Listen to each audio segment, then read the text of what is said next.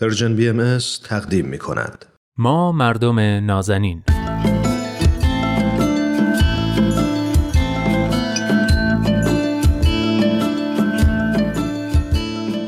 سلام. سلام و درود به شما مردم نازنین. به برنامه خودتون ما مردم نازنین خوش اومدید. من نوید توکلیم و این هفته قراره که با دوست خوبم ارسطو رحمانیان پژوهشگر علوم اجتماعی درباره سالمندی صحبت کنیم.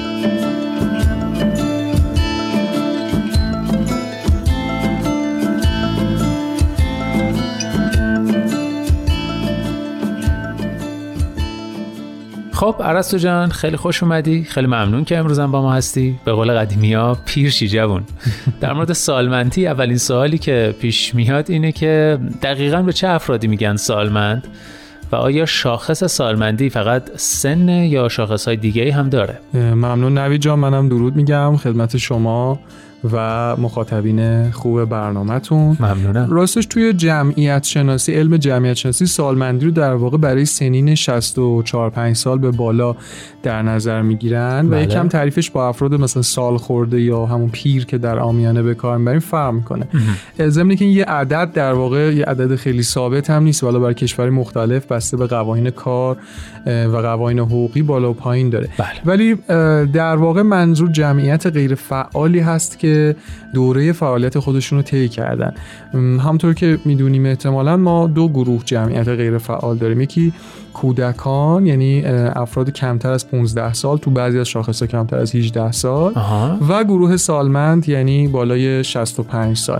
به بازه سنی بین این دو گروه جمعیت فعال گفته میشه و منظور از این دستبندی برای برنامه ریزی های کلان کشور است چون در واقع توقع میره این بازه سنی 15 تا 65 فعالیت کنن تولید کنن برای کل جامعه. آها. به طور خاص گروه غیر فعال یعنی هر دو گروهشون بیشتر نیازمند مراقبت های خاص و تامین شدن حالا چه از نظر اقتصادی و چه از نظر عاطفی هستن. حالا ما ظاهرا توی این برنامه با گروه سالمند که یکی از این دو گروه غیر فعاله کار داریم. بله. و البته نکته ای که می‌خوام اضافه کنم باز هم توی بحث کلانه. اونم اینه که جمعیت سالمند تو ایران فعلا خیلی بالا نیست. اما به زودی مثل هر کشور توسعه یافته دیگه خیلی خیلی زیاد خواهد شد. چرا؟ این اتفاق محصول دست کم دو عامل مهمه. یکی اینکه اون جمعیت پرتعداد فعال فعلی به دوره سالمندی وارد میشن تا چند سال دیگه کم بله. کم به تدریج.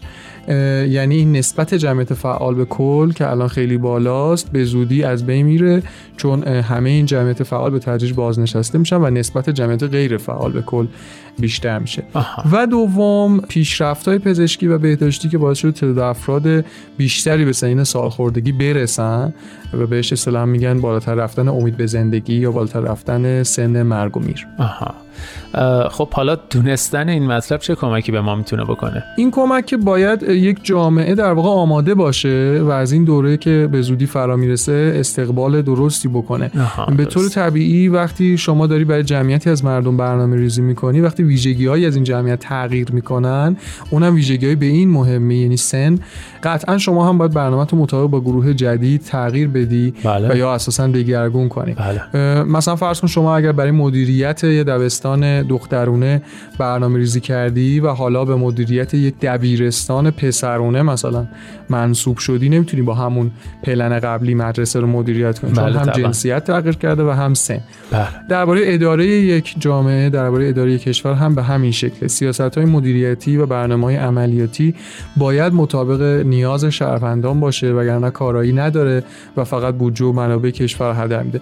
نیاز شهروندان هم طبیعتا گره خورده با ویژگی های اونا که خب یکی از مهمتریناش سنشونه. آها پس سوالی که پیش میاد الان اینه که نیازهای خاص سالمندان تو یک جامعه خصوصا با توجه به تغییراتی که جوامع تو این سالها داشتن چیه؟ و برای برطرف کردن نیازها خب چه برنامه‌هایی لازمه؟ ببین بخشی از نیازها همیشگیه تقریبا یا مشابهش در درجاتی قبلا وجود داشته. مثلا اینکه سالمند به هر حال از کار افتاده تر میشه نسبت به قبل قبل خودش یا اینکه نیازمند رسیدگی مالیه چون نمی‌تونه و اصلا نباید به اندازه قبل فعالیت کنه. درست یا اینکه مثلا مسائل درمانی و پزشکی داره که باید به خوبی بهش رسیدگی بشه اینا همه هست. اما اونچه که کمی تغییرات بیشتری داشته موارد دیگری هست.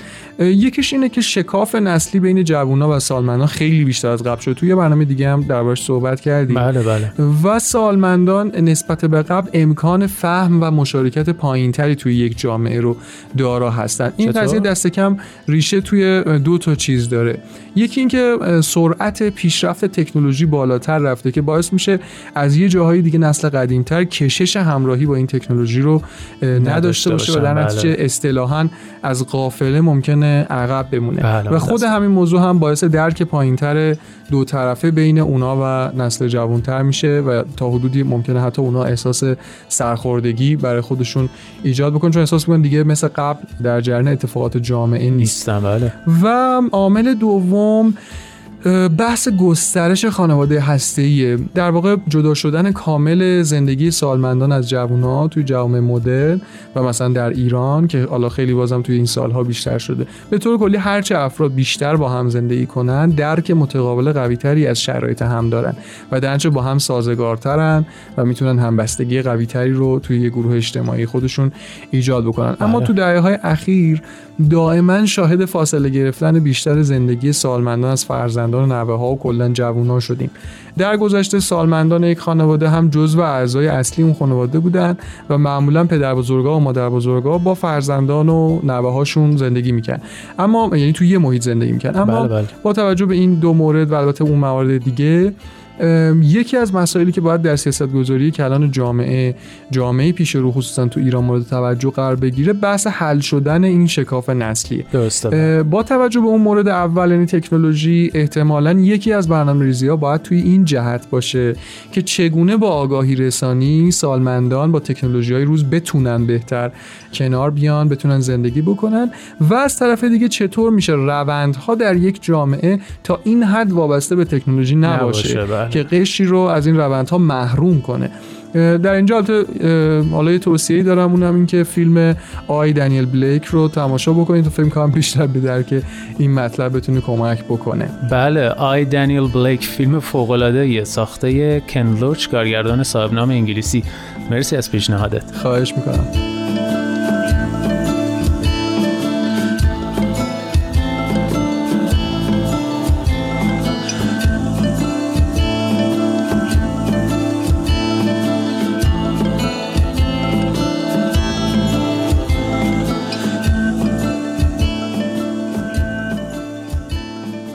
خب گفتی که سالمندان مثل کودکان طبق تعریف جمعیت غیر فعال جامعه هستند.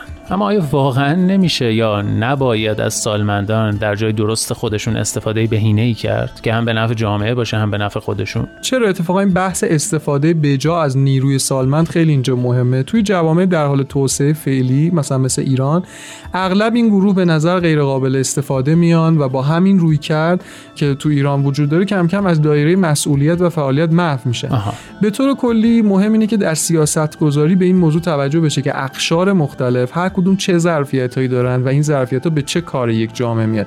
البته این فقط در مورد سنین یا نسل ها نیست یعنی در مورد برنامه‌ریزی برای اصناف و مشاغل هم همینه برنامه‌ریزی برای زنان و مردان همین. کلا اقشار مختلف. حالا بله. سنین هم یک نوعی از اقشاره درست. درباره سالمندان توجه به این نکته خیلی ضروریه که اونا کار کرد و در واقع پوانی نسبت به بقیه دارن و اون هم بحث تجربه زیسته است. درست. توی جامعه‌ای که به حال خودش رها شده طبیعتا از این تجربه به درستی استفاده نمیشه.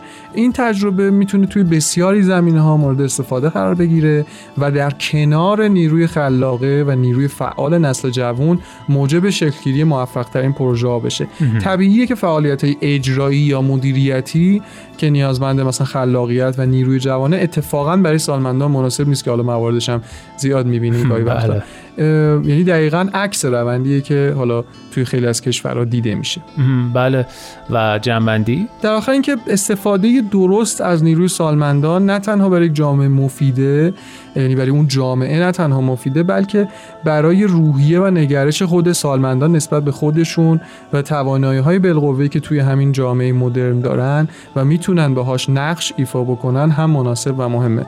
در واقع به نوعی این رویکرد موجب بالا رفتن بالاتر رفتن هم کیفیت جامعه و هم کیفیت زندگی سالمندان میشه.